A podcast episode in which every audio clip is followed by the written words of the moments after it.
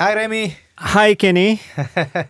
uh, welcome di episode yang kedua. Kedua Brighter Days. Podcast Brighter Days. Kenapa Brighter Days? Karena kita pengen ada podcast di hari-hari berikutnya bukan hanya ya amin bukan hanya Brighter Day satu hari ya ya jadi um, untuk yang episode kali ini ada special guest yaitu Pastor Alfi, Raja Guguk. Yes, bos kamu. My Remy. boss. Your boss, man. Betul banget. Bos lu. So, uh, gimana nervous nggak mau interview bos? Eh, lucu sih ya karena sering ngelihat uh, dia sebagai bos terus uh, interview dia gitu tuh aneh banget sih kan Iya, ya, tapi dari interview yang kita udah rekam itu, I mean, gue bisa lihat sih bahwa ada banyak hal yang sebenarnya lu nggak tahu juga tentang benar dia. benar benar Dan benar. ternyata dia reveal semua di podcast ini. ya So, um, dan gue juga kan udah cukup lama kenal Alfi. Actually, gue kenal Alfi itu dari sejak 2002. wow Um, dan beberapa kali dia cukup berjasa uh, dalam keputusan gue untuk bergabung di JPCC. Iya. Uh, apa gue dulu uh, kalau ada masalah pasti curhat sama dia juga gitu. Oke. Dan gue inget banget pertama kali Aha. lucu banget ini bayangin ya ini tahun kayak 2003. 2003 gue ngajak Alfi lunch dan gue bilang sama Alfi, Vi, gimana sih caranya jadi full time di JPCC? gue nanya Alfi dan gue tanya Sydney juga gitu Hmm. gue tanya mereka gimana sih caranya full time terus gue lihat kayak Alfi kayak "Eh, jadi gini loh eh, kamu kan belum berjemaah di JPCC Ah. gitu kan. Jadi dia kasih begitu banyak ujangan-ujangan dan em, kalau gue inget lagi yang lucu, dulu sih lucu banget sih. Ya Eh, but ya. Sebenarnya gue juga sama Ken. Jadi alasan kenapa uh, gue kerja di uh, JPCC salah satunya karena dia ngajak gue ketemu makan siang. Oh, dia ngajak lu. Ngajak Gue gue ngajak dia. ketemu makan siang terus nanya soal apa yang gue kerjain gitu ya di perusahaan sebelumnya. Terus em, ya banyak hal berkaitan dengan karena waktu itu dia cari seseorang untuk untuk bisa fokus di research and development. Bayangin ya GPCC punya research, Research and, development, khusus untuk date doang? Khusus untuk date doang gitu. amazing. Ya dan setelah itu ya luar biasa banyak banget belajar dari dia sih. Hmm, keren. Dan uh, semoga uh, teman-teman semua leaders bisa uh, nggak hanya denger apa yang disampaikan tapi uh, yang gue suka dari interview sama Alfi itu adalah kita dapat banget hatinya dia ya, the Betul. heart apa yang disampaikan itu. So hopefully kalian bisa enjoy podcast episode 2 ini. Let's check it out. Hai semuanya Hai leaders Yo Eh, leaders, what's up?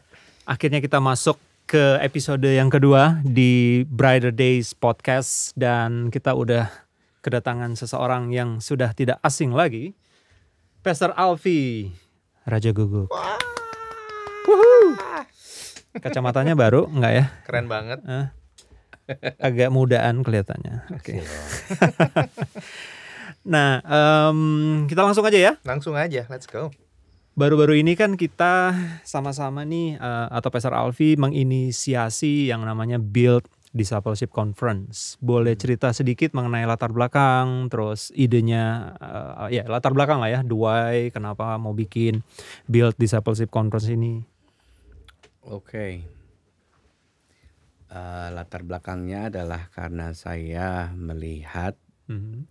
atau saya mengobservasi, oh kayaknya pemuridan itu belum menjadi bagian secara menyeluruh dari eh, dari gereja lokal di mana kita semua tertanam ya. Itu Kayak ada kayak ada timpang di antara eh, apa namanya antara date dan small groups di next gen, next gen, and at the, same time small groups dan date eh, ketimbang di ministry-ministry yang lain. Plus juga untuk menjadi eh, apa ya kita butuh sebuah momentum yang besar di mana semua orang yang terlibat dalam kepemimpinan paling nggak orang yang bertanggung jawab sama orang lain mengerti eh, tentang pentingnya pemuridan ini di dalam konteks mereka berhubungan satu dengan yang lain. Hmm. Saya kira seperti itu sih.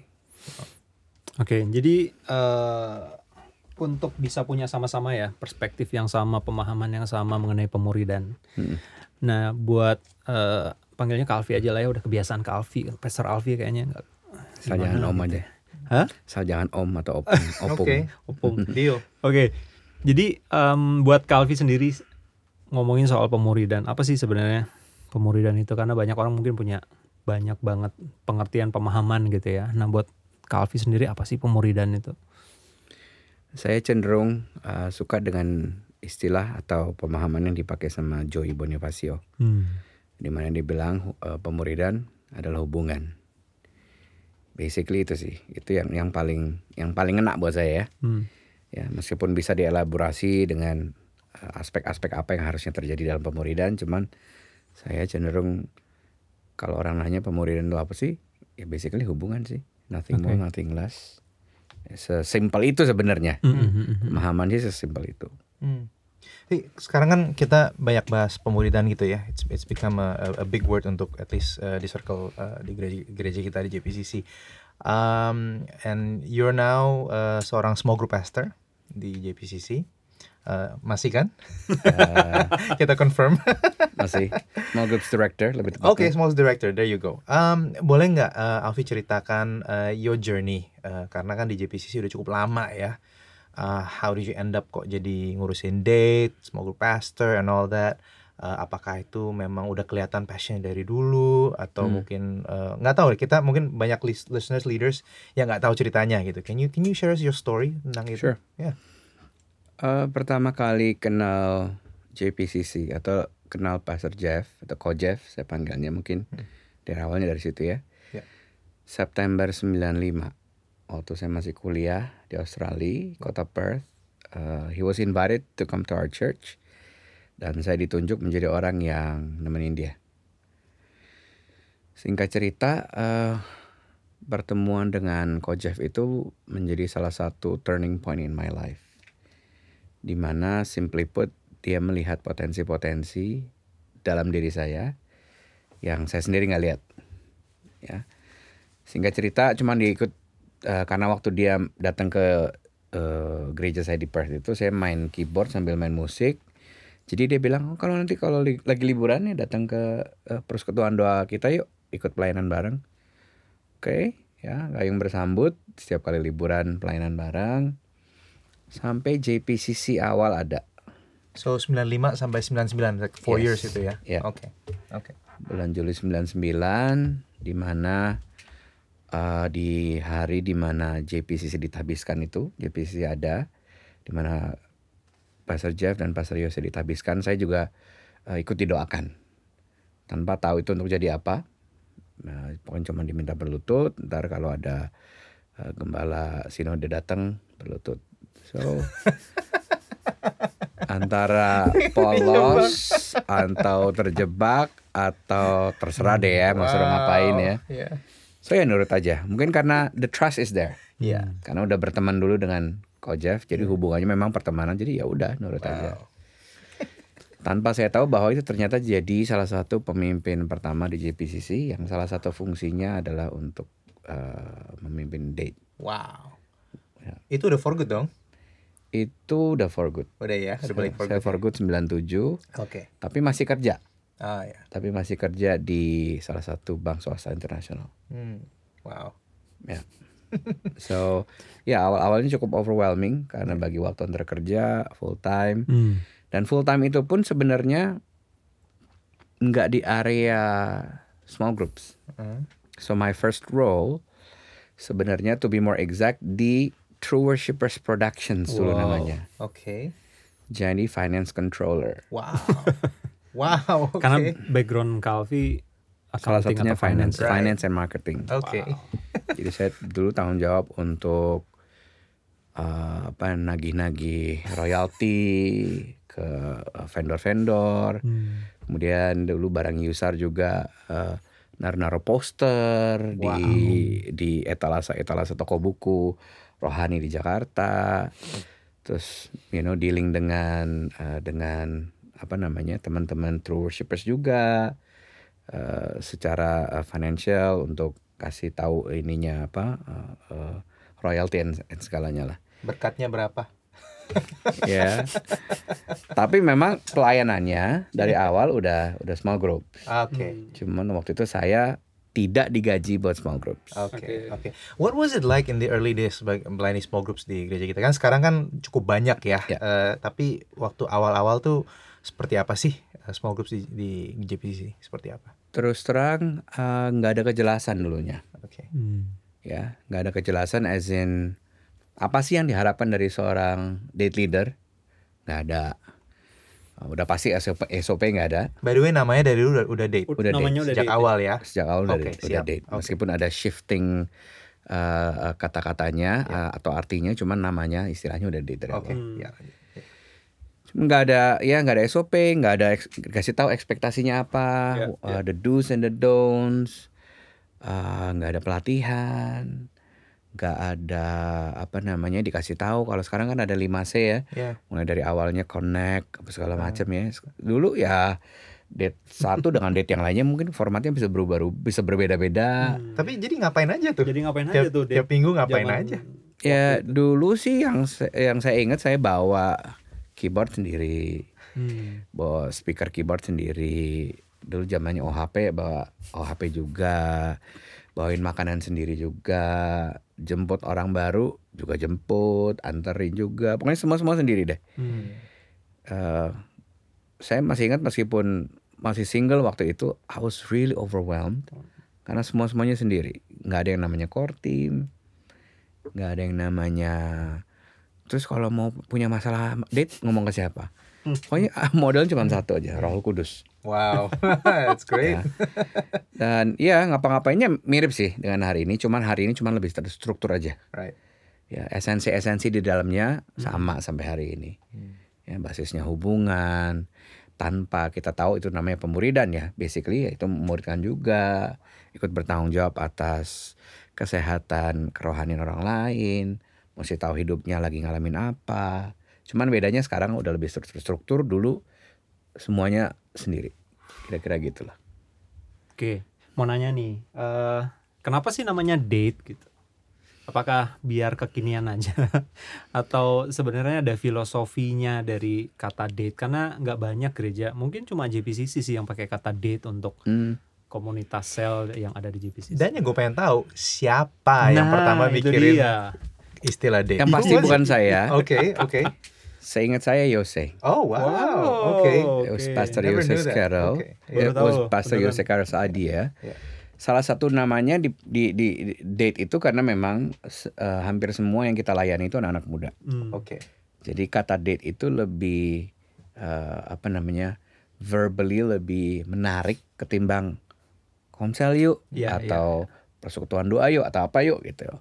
Jadi memang nama date eh, sengaja dibikin catchy supaya yang muda-muda ini tertarik. Ngedate Right, yuk, iya. udah diajak ke date eh semua dulu nih date apa nih? Date romantically atau spiritually atau apa gitu. Tapi keren banget sih. Keren, Jujur aja. keren. It's cool. It's Yeah. cool. So Really. props to you Koyose. You're amazing. Ya. yeah, yeah. Yeah. Nah, eh tadi kan asalnya ya. Terus nah, filosofi, maksudnya bisa dijelasin nggak? Ya mungkin udah sebagian besar tahu date itu apa. Tapi boleh dijelasin lagi nggak? Date-nya, D-nya, A-nya dan sebagainya. Sure. D eh, D A D A A T E eh, D-nya itu adalah eh, discipled ya. Discipled itu artinya date adalah komunitas di mana setiap orang yang di dalamnya itu dimuridkan. Hmm. Ya, dimuridkan artinya ada orang yang nyontoin, ada orang yang dicontohin, ada orang yang bertanggung jawab atas hidupnya, ada orang yang juga memberikan tanggung jawab atas orang yang Oke. bertanggung jawab atas hidupnya. Kemudian yang A yang kedua adalah accepted. Date adalah komunitas di mana di dalamnya setiap orang diterima apa adanya. Oke. Ya, dengan semua bagasi masa lalu, dengan semua keunikan atau keanehan mungkin kalau boleh dibilang, dengan semua eh, berbagai macam latar belakang yang ada. A yang kedua adalah anointed. Kita percaya bahwa eh, salah satu eh, kunci keberhasilan atau date yang sehat, dia pasti ada hidup-hidup yang berubah. Hmm. Nah, kita tahu hidup yang berubah itu nggak mungkin tanpa campur tangan, urapan, atau kemampuan dari para Roh Kudus. Oke. Oleh karena itu, anointed ini di sini artinya bukan seperti tumpang tangan terus Hmm. diurapi, tapi lebih dia adalah di mana orang-orang di dalamnya itu mengandalkan uh, kuasa Roh Kudus. Iya, Hmm. iya. Ya, sehingga perubahan hidup itu bisa terjadi. Kemudian D A A T E T E T-nya trained. Itu adalah komunitas di mana di dalamnya uh, potensi seseorang itu dikenali, dikembangkan dan diarahkan sehingga uh, dan dilatih tentunya dengan memberikan kesempatan orang menggunakan talenta potensinya di dalam konteks date. Kemudian yang terakhir E, date adalah komunitas di mana uh, orang-orang di dalamnya diperlengkapi atau equipped dengan firman Tuhan. Ya, karena kalau kita berbicara tentang pemuritan pasti nggak bisa terlepas dari firman Tuhan. Mm-mm. Dan yang kedua diperlengkapi dengan nilai-nilai yang dikembangkan di JPCC. Mm-mm. Itu sih. Eh, menurut Alfi, em, apa sih eh, challenge terbesar seorang date leader? Dan apakah eh, dulu itu sama dengan yang sekarang juga? Gitu? Hmm. Could you give us thoughts about that? Sure. Kalau dulu mungkin itu ya karena semuanya segala sesuatu sendiri, jadi mungkin apa eh, challenge-nya lebih bagaimana nggak nggak running the date on your own Hmm. Gitu. I guess sekarang juga masih, Hmm. sekarang juga masih, cuman mungkin lebih daripada itu adalah eh, waktu I would say Hmm. Mm. ya di musim kehidupan apa pun kita eh, apalagi sekarang ya kadang-kadang misalnya yang single-single gitu ya kalau keba saya, saya ngebayangin kalau saya masih single Eh, begitu banyak pilihan tersedia di luar Hmm. Hmm. Wow. jadi untuk melakukan apa yang harus dilakukan dan apa yang bagus untuk dilakukan itu kadang-kadang bedanya tipis Hmm. Ya jadi chal- I would say challenge challenge terbesarnya adalah waktu yang berarti juga challenge terbesarnya adalah prioritas Wow. karena tawaran-tawaran di, di luar sana kayaknya membuat kita kayak membuat kita berpikir semuanya penting sih Mm. gitu. Tapi kalau kita pikirin lagi, is it really? Hmm. Gitu. Karena uh, prioritas kita akan kelihatan dari cara kita mengatur waktu. Iya. Iya. That's I would personally think uh, the biggest challenge now adalah waktu. Ya, karena I mean and, and that's true karena eh, untuk seseorang bisa commit mau mimpin beberapa orang at least tiga empat orang aja itu nyita waktu banget gitu kan. Iya. Um, ya, but but um, saya selalu amazed ngeliat date leaders yang eh, say yes ya dan terbukti selama hampir 20 tahun ini ada ratusan yang say yes Betul. gitu dan sangat encouraging dan inspiring untuk melihat bahwa ternyata di generasi yang kita pikir very me centered Mhm. consumer gitu tapi mereka tetap tetap ada aja orang yang pasti wanna say yes Yeah. gitu and um, Yeah. yeah so it's amazing untuk melihat Yeah. itu Yeah. Okay. Dan itu juga jadi pertanyaan berikutnya sih, gimana caranya bisa eh, meyakinkan orang ya untuk mau menjadi date leader karena nggak gampang gitu kan. Apalagi sekarang GBC udah udah banyak banget yang datang kita juga nggak tahu mereka dari mana. Itu gimana caranya meyakinkan mereka gitu atau Hmm. ngajak mereka untuk mau Hmm. jadi jadi seorang leader. Uh, saya percaya dengan apa yang selama ini Pastor Jeffrey lakukan itu memimpin bukan dengan intimidasi, Hmm. bukan dengan manipulasi, Yeah. tapi dengan inspirasi. that's so good Iya. Uh, kita nggak bisa paksa orang, bisa sih. Mak dipaksa, akhirnya mereka terpaksa. right Tapi di tengah jalan mereka muntung sendiri, ya Hmm. karena mereka nggak ngerti the why behind the what. ya Jadi mungkin caranya adalah untuk terus menginspirasi setiap orang dengan ngasih tahu buat apa sih. Hmm. Kenapa sih kita the memuridkan? why The why. ya Terus untungnya apa kalau kamu bisa memuridkan? Iya. ya Sembari ada same time ya nyontoin juga, Hmm. nyontoin juga adalah jadi jadi gaya hidup karena karena itu bukan cuma sekedar propaganda. ya Mm-mm. Because saya percaya karena pemuridan should be a lifestyle. Hmm. It should never be something that you do. It's something that has become part of your life. Yang kayaknya kalau nggak melakukan itu kayaknya it's something is off. Itu yang menurut saya setiap orang pengikut Kristus yang mestinya rasa demikian ya, Hmm, ya. gitu. Kalau nggak mungkin kita cuma jadi seorang penggemar Kristus kali, Hmm. gitu. Jadi eh, ya, jadi tetap inspirasi orang, tetap eh, bantu mereka eh, jelaskan kepada mereka the why behind the what.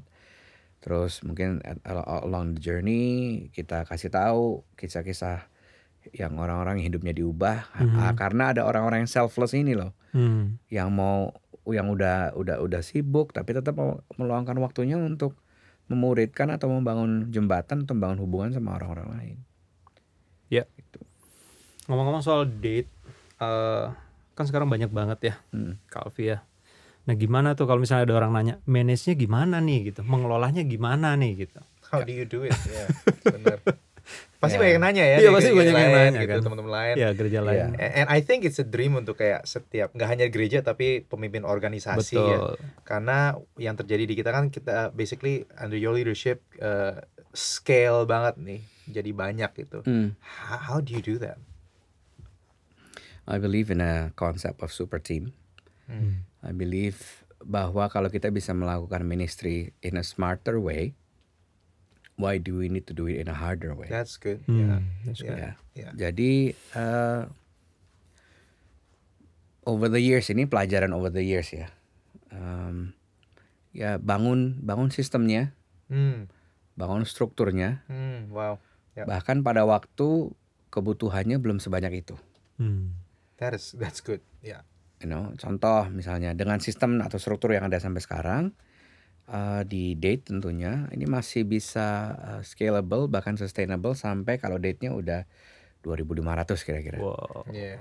Ya, Sedangkan uh, apa namanya kalau kita mau ngomong small groups di JPCC date di next gen sama Ya. itu aja belum belum sampai uh, belum sampai 1500 Yeah. bahkan ya. Yeah. Yeah. Nah, jadi uh, I believe in bahwa waktu kita mempersiapkan kalau kita mempersiapkan sesuatu uh, sering sih saya pakai statement ini. Preparation is an expression of faith.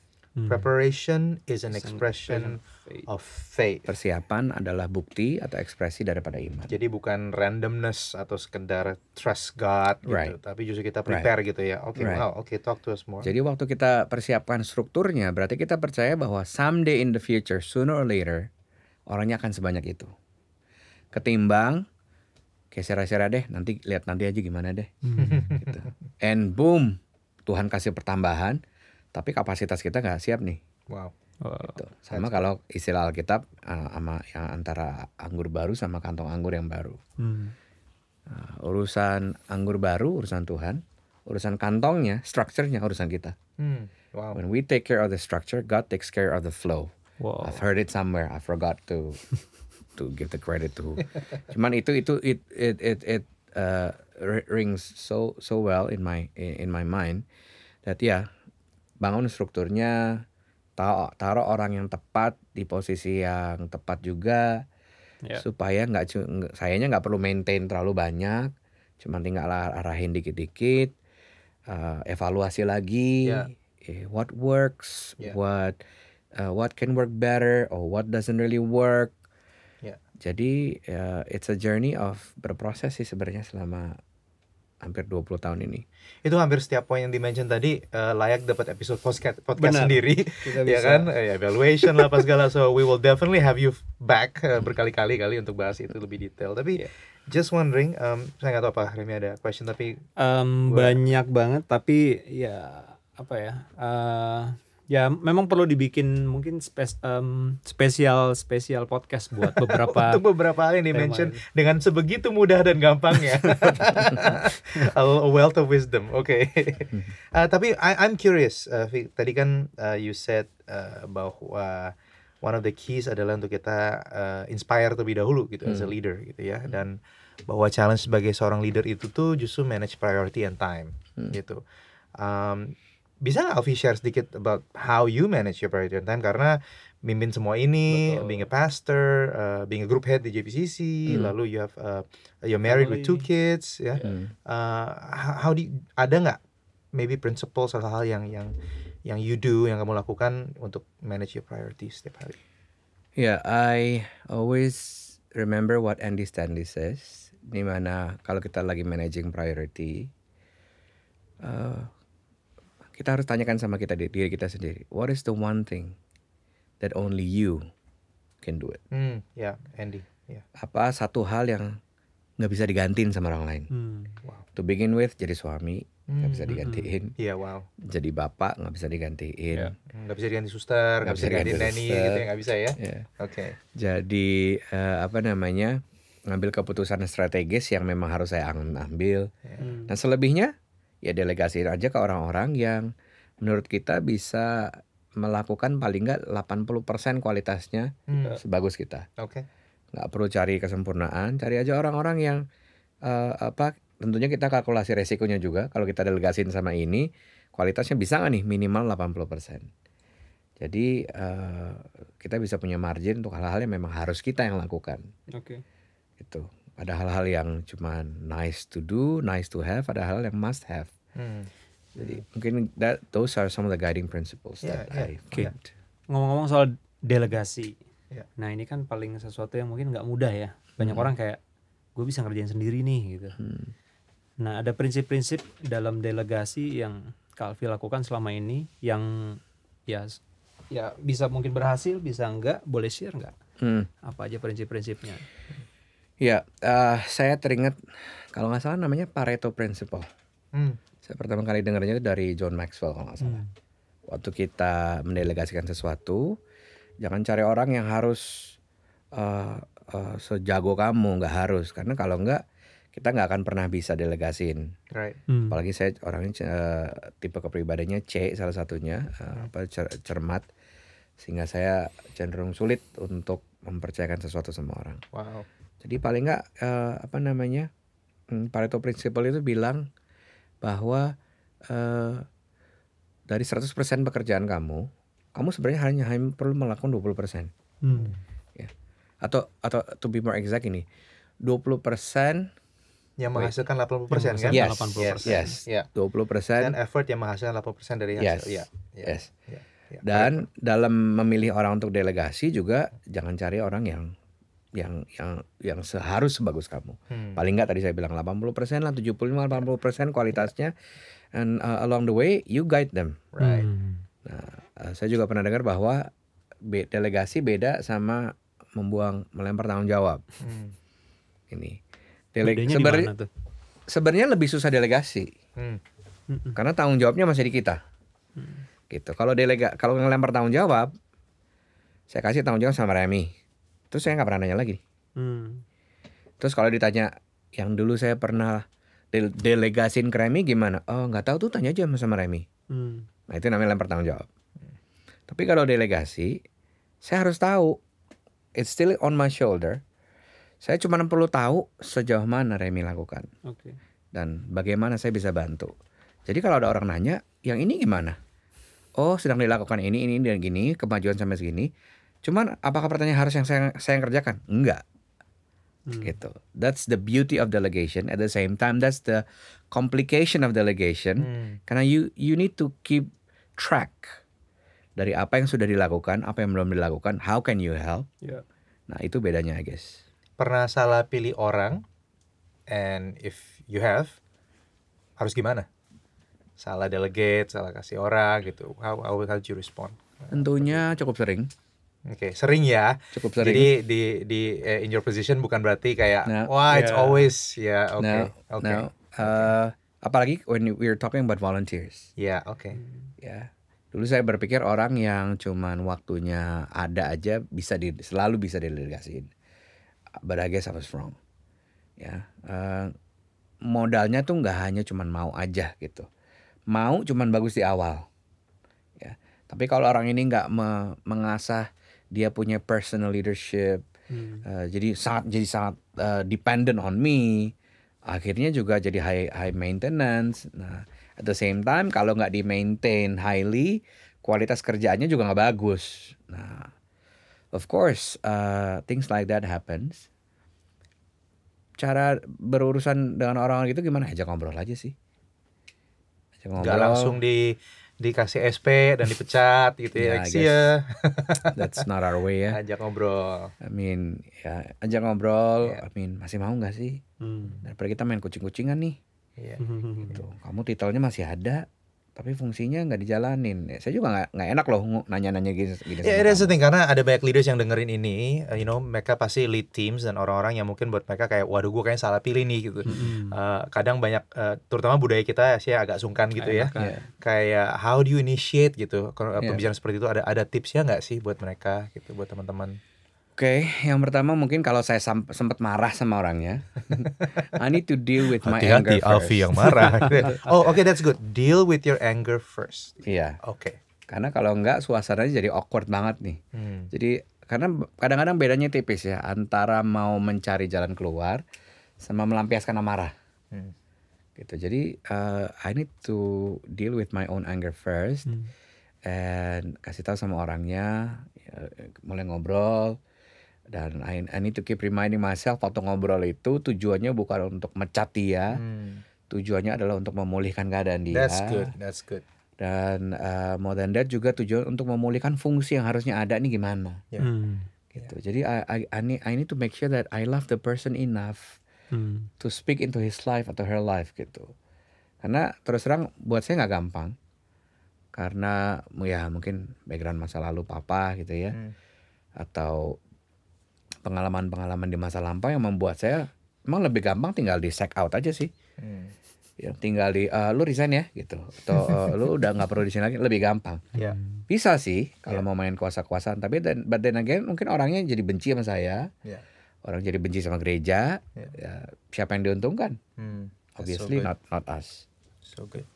Tadi kan ngomongin soal uh, delegasi, terus juga gimana handle um, orang-orang yang kita minta tolong atau delegasi dan nggak semuanya bisa dan dan ada banyak hal tadi yang Kak Alfi share ya. Nah kalau ngomong soal uh, leadership juga, small group ministry kan uh, ministry yang gede banget ya. Kalau nggak salah sekarang leadersnya udah ada 1.300an kurang lebih. Ministry kecil yang gede. Small group, Small group, large ministry. actually big. nah, pasti banyak hal yang eh, apa namanya coba coba di Kalvi sampaikan ya, baik itu hal-hal baru. Nah, untuk bisa dapetin hal-hal baru ini, untuk bisa fresh dengan hal-hal yang baru, untuk nggak stuck dengan proses, dengan apa yang udah dilakukan, itu apa yang Kalvi lakukan? Oke.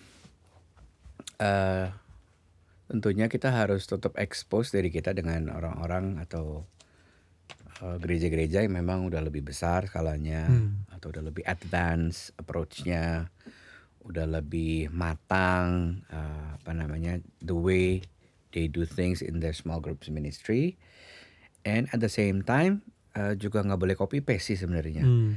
kita harus mengerti eh, apa namanya kalau istilah kerennya kearifan lokal. Iya. Oke. Jadi ada local wisdom gitu ya. The local context yang nggak boleh dilupain.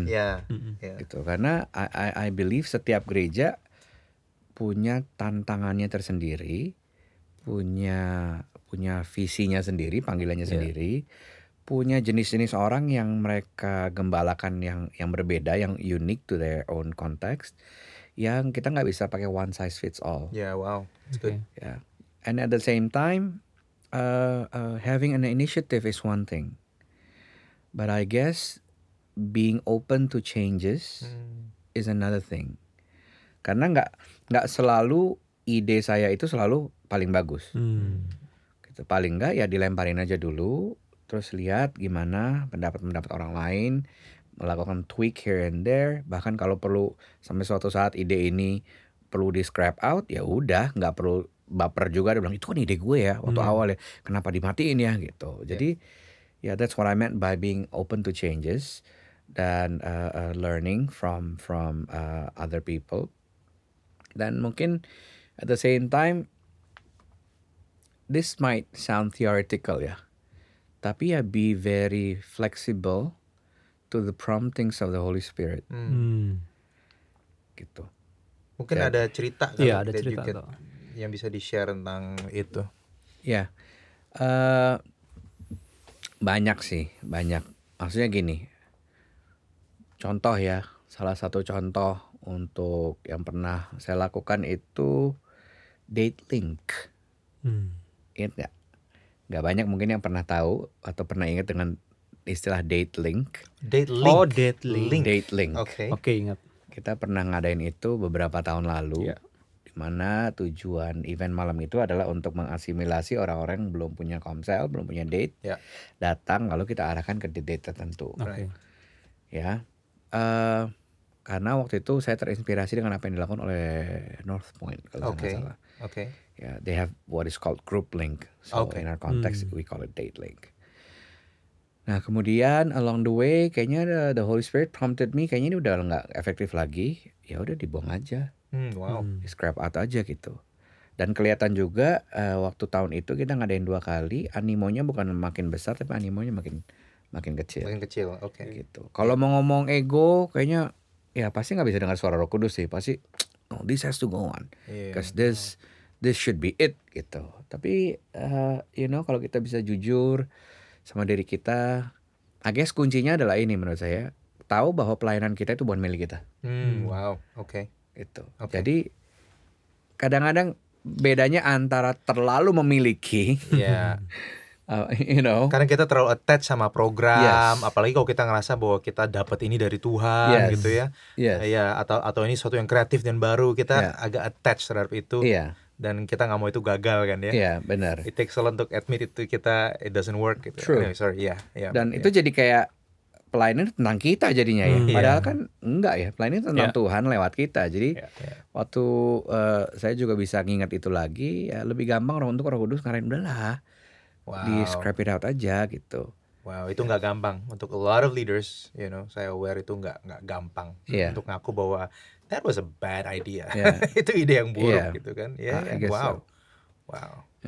Ya, eh, nah pertanyaan berikutnya yang penasaran juga gimana caranya memastikan bahwa program yang kita buat itu bukan cuma apa ya, bukan cuma kita karena pengen bikin program gitu loh, tapi karena sesuai Hmm. dengan kebutuhan. Hmm. Karena banyak banyak eh, program mungkin kita pikir ini yang paling bener nih. Mm-mm.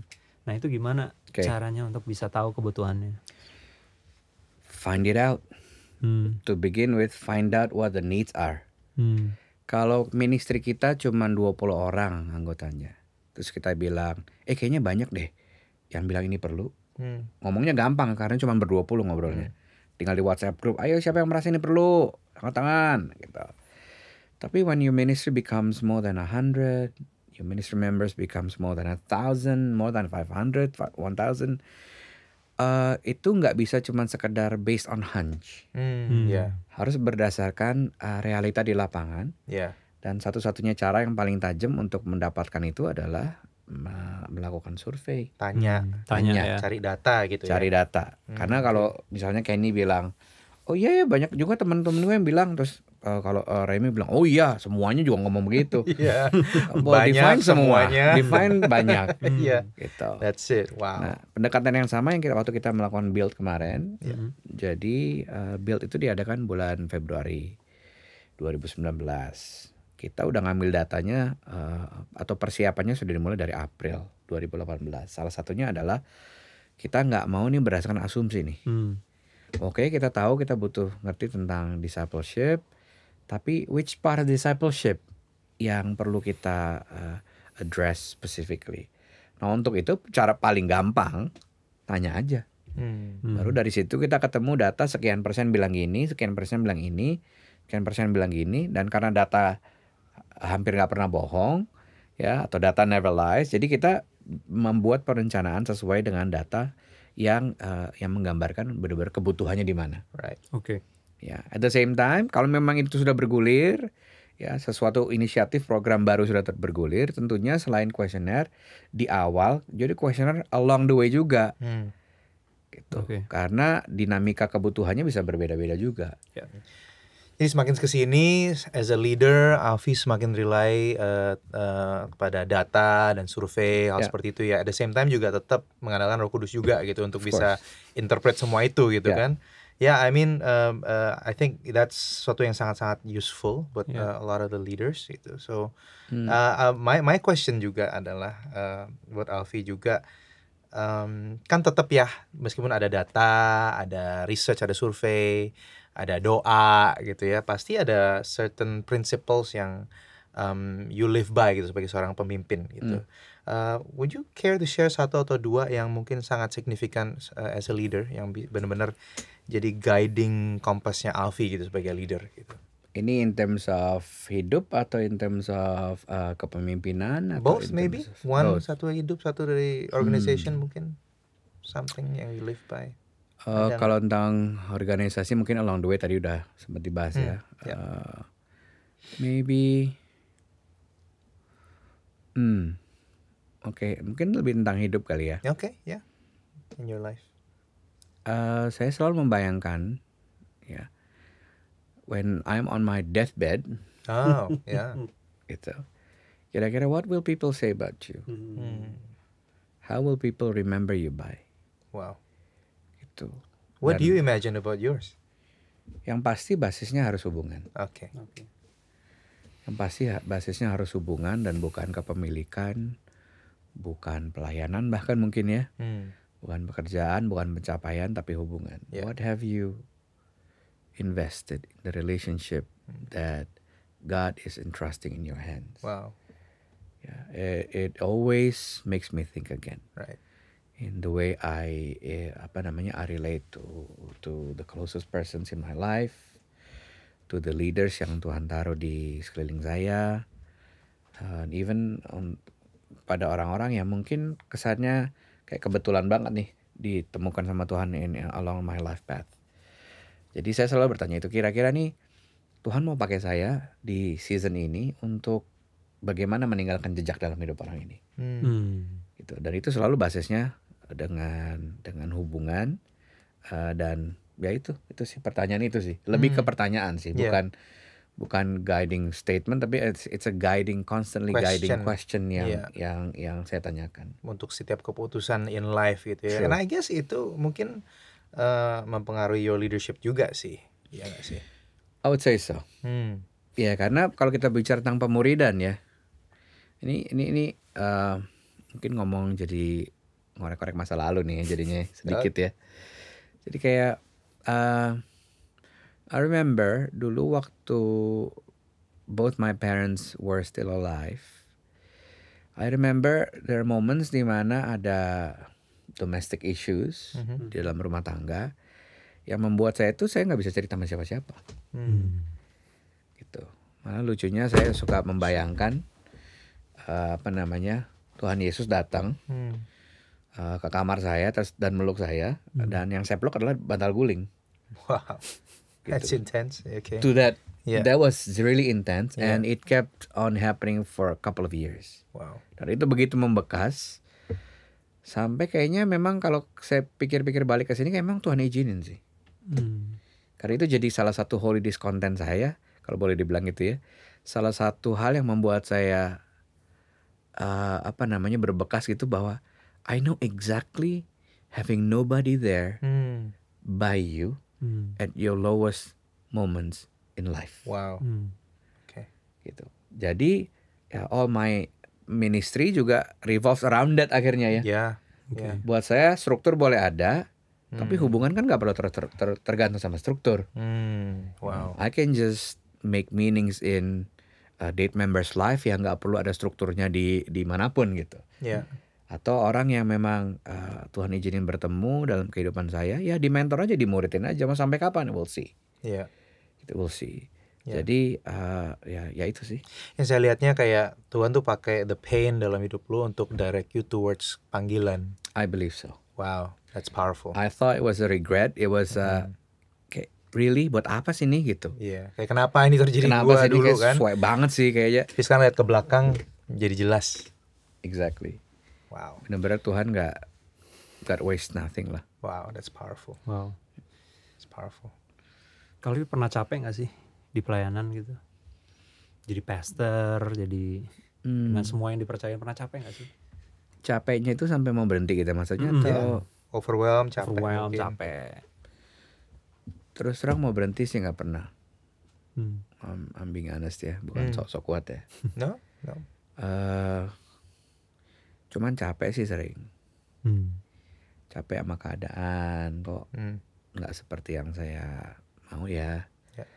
kok udah dilakukan yang terbaik masih ada juga yang Hmm. mikirnya berbeda ya Hmm. Pastor ngalamin juga ya, Pastor ya. of course of course tapi I guess saya cuma perlu ngingatin diri saya lagi why why did you start in the first place Right. Hmm.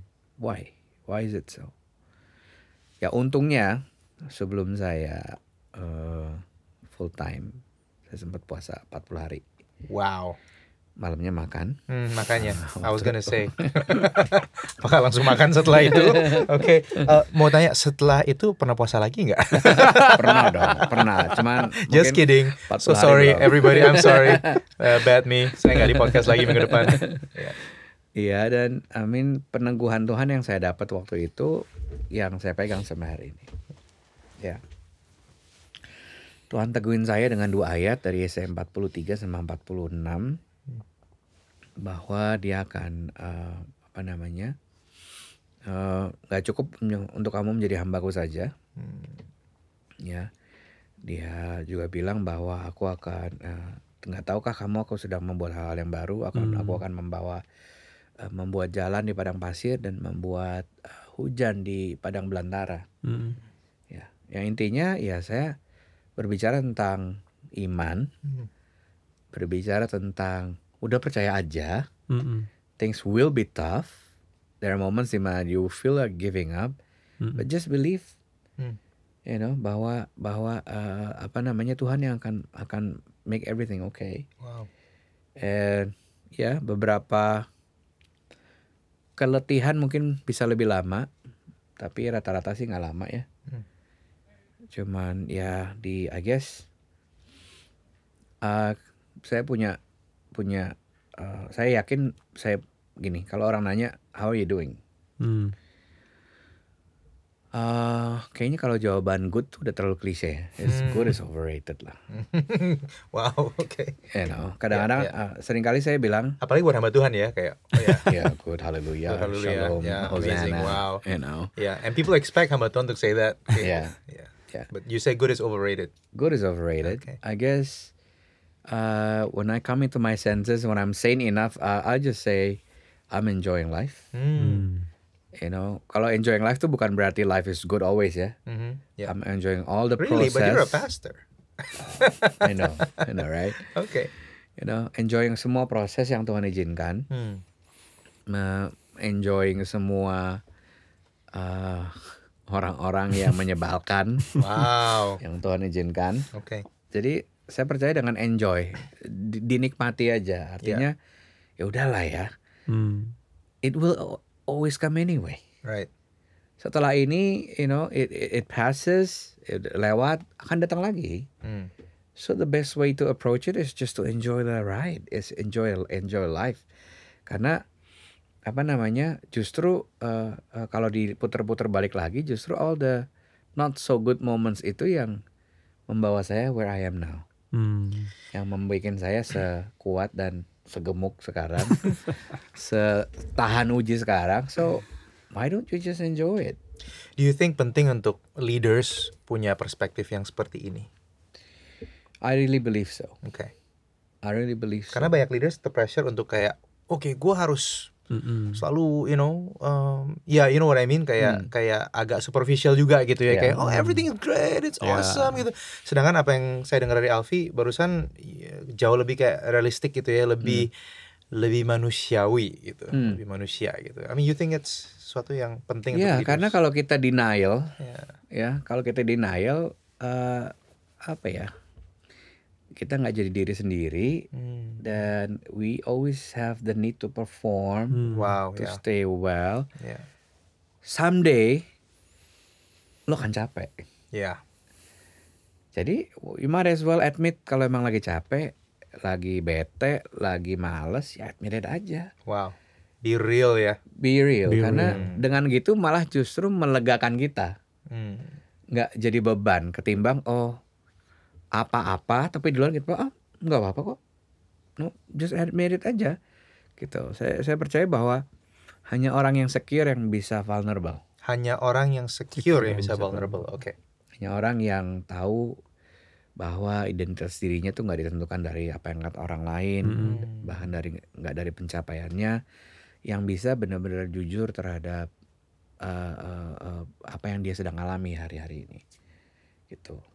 Ya, you know, kadang-kadang kan sebagai leader kan orang nuntut kita jadi kuat ya. Betul. Hmm, itu But dia. for me, kalau memang saya lagi pujian penyembahan nangis, so what? Hmm. Ya. Kalau lagi saya pernah beberapa kali ya apalagi akhir-akhir ini ya lagi mau khotbah di lagi khotbah nangis so what Wow.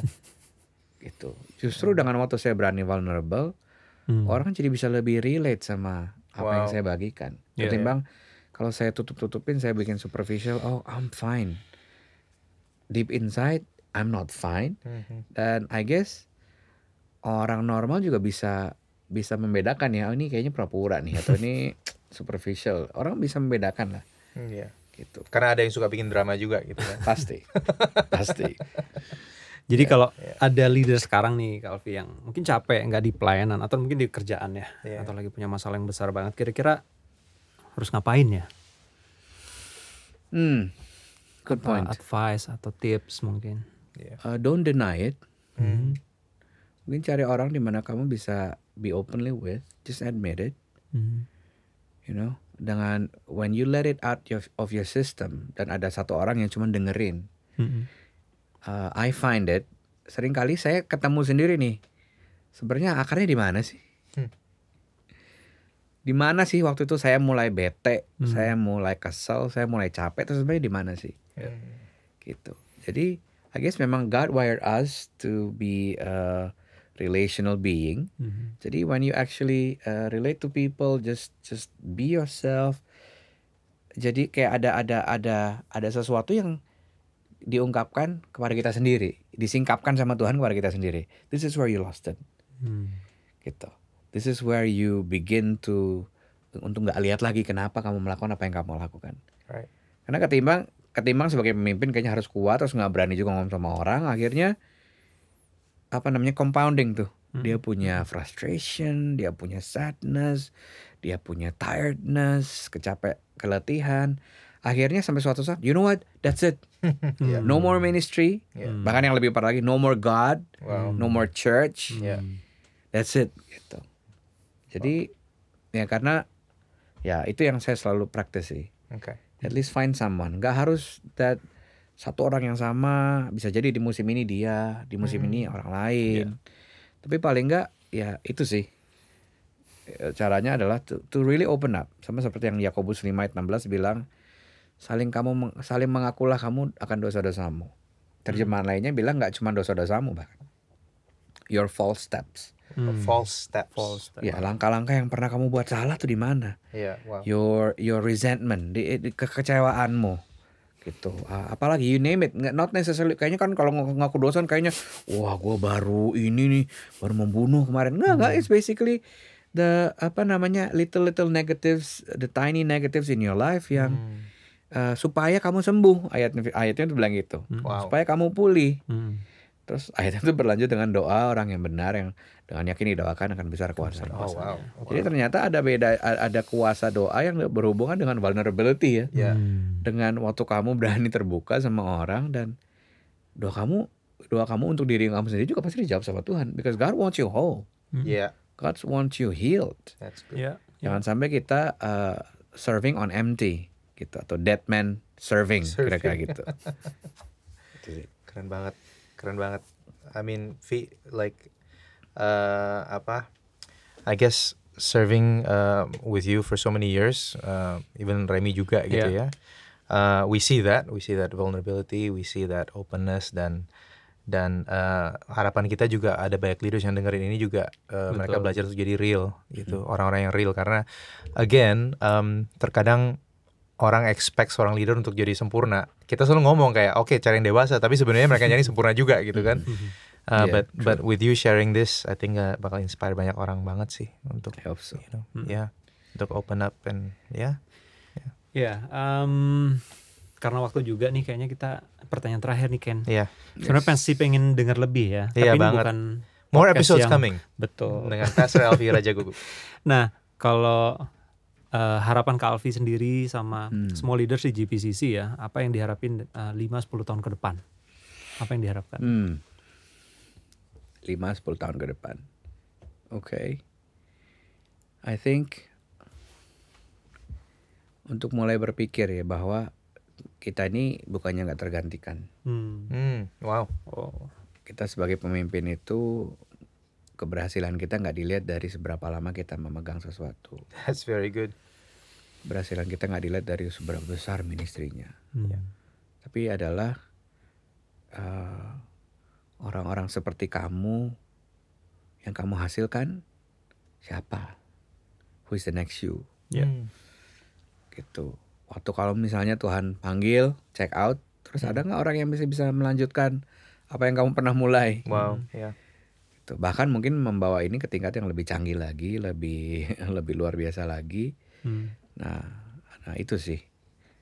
So, seperti yang Andy Stanley bilang, Andy Stanley ya, bahwa kontribusi terbesar kita bukan sesuatu yang kita lakukan, all right yes Wow.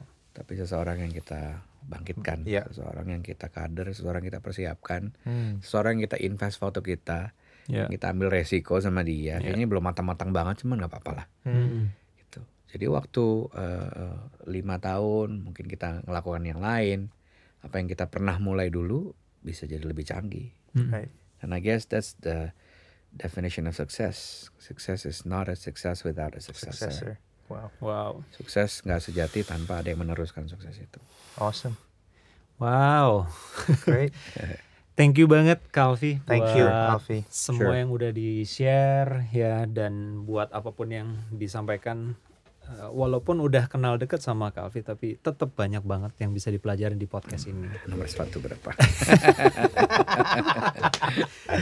Oke, itu aja. Good. Thank you so Uh, much, Fee. Thanks Kenny. We'll see you again uh, real soon. All right. Sure. God bless. Don't know about you Remy, tapi gue main blown banget tadi sama Alfi Ya. dan eh, apa terutama em, yang dia I don't know dia dia open up dan dia real banget. Mm-mm, benar. gue jadi inget Craig Rochelle, uh, pastor Life Church ngomong people would rather follow a, re- a leader who's real than one who's always right. Itu tuh kayak ya ini contohnya lah Alfi gitu. I don't know what do you think? Ya, em, kerja sama Kalvi seru dan ngobrol juga seru ya. Eh, satu yang dipelajarin sih sebagai leader kita, sebagai leaders kita eh, nggak boleh fake. Ya tadi ya real ya, ya Ken ya. Ya. Dan juga eh, punya seseorang untuk untuk sharing kalau emang lagi burnout, lagi capek, Hmm. kita punya seseorang yang lain gitu. Jadi jangan di keep sendiri. Ya betul. I mean Itu sih. dan uh, appreciate banget dia begitu terbuka ya share Mhm. tentang uh, apa his his ya season season di mana dia uh, apa capek uh, amazed dia nggak pernah mau give up Betul. Uh, ya itu amazing banget itu sesuatu yang perlu dicontoh juga gitu so anyway what an amazing episode um, ya gua nggak tahu nih episode berikutnya siapa tapi pasti kita info ke teman-teman se- secepatnya Pasti banget. dan, kalau ada teman-teman yang sorry silakan Iya dan kalau eh, teman-teman semua leaders merasa bahwa ini sangat eh, apa ya sangat berguna ya menginspirasi dan memberikan kekuatan boleh share juga linknya sebenarnya Ken. Ya, uh, share link dan uh, juga bisa kasih feedback juga Betul. ke uh, kami semua yang di di mana di JPCC office somehow nanti mungkin setelah ini Nanti kita, kita kasih kasih alamat ya. uh, untuk kasih feedback uh, apakah ini nolong kalian apakah ini berguna Iya. uh, dan uh, help us untuk improve ini lebih baik lagi lah. Iya bisa kasih tahu juga kira-kira isu apa, Iya. eh, tema apa yang mau dibahas karena kita biar tahu juga apa yang dibutuhkan. Ya, tema Sama apa leaders. atau uh, siapa mungkin yang mau Betul. kita interview ya. Nggak harus Uh, pastor loh anyway. That's right, nggak harus pastor. Dan tujuan kita lakukan ini karena um, uh, kami sangat-sangat ingin memperlengkapi uh, para leaders, you know, to have a brighter day in your life and leadership, It's gitu true. ya. Jadi, uh, well, till the next episode, um, sampai ketemu lagi. Uh, Bye-bye. Hopefully, yeah, uh, we'll see each other. Bye. See you.